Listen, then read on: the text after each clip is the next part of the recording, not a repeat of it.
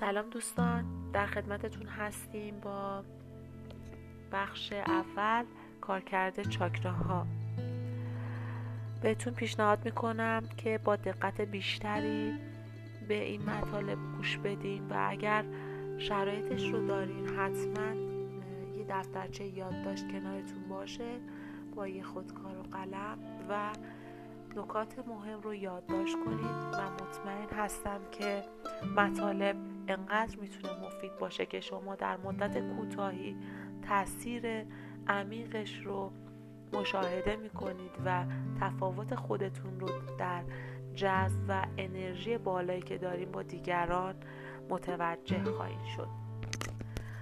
دوست من تو صدها چاکرا در درون و بیرون بدنت داری. در حقیقت هر موجود زنده ای روی زمین دارای چاکراست. بیا چاکراهای اصلی که روی زندگی روزمرت اثر می‌ذارن رو با همدیگه بررسی کنیم.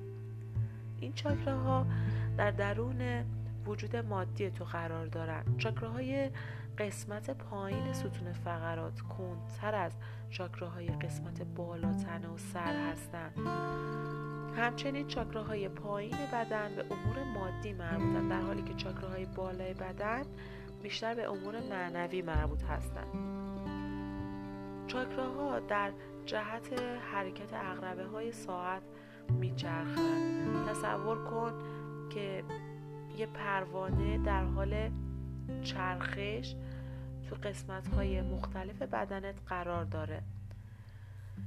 اگر بدنت رو از بغل ببینی چاکراها رو مثل این پروانه ها می‌بینی و از بالا شبیه تصویر هوایی پروانه های در حال چرخش هستند. درست همونطور که توی فیزیک احتمالا خونده باشید و بدونید اینکه امواج کم سرعتتر رنگ های گرمتری دارند.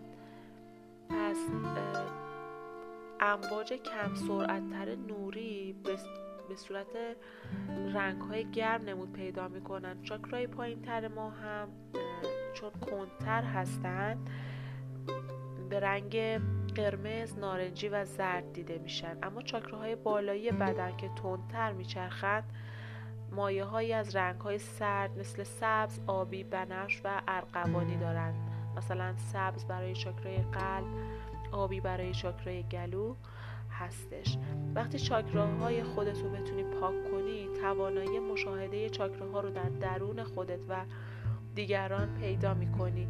به علاوه حالا بعدا در موردش بیشتر توضیح خواهیم داد که موفق میشی که حاله ها رو هم مشاهده کنی. البته اگر دقیق و مرتب و مداوم روی چاکراهای خودت کار کرده باشی.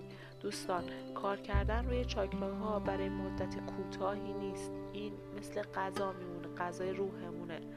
باید خیلی بهش توجه کنیم و بذاریم این رو جز برنامه های همیشگی و دائمی خودمون.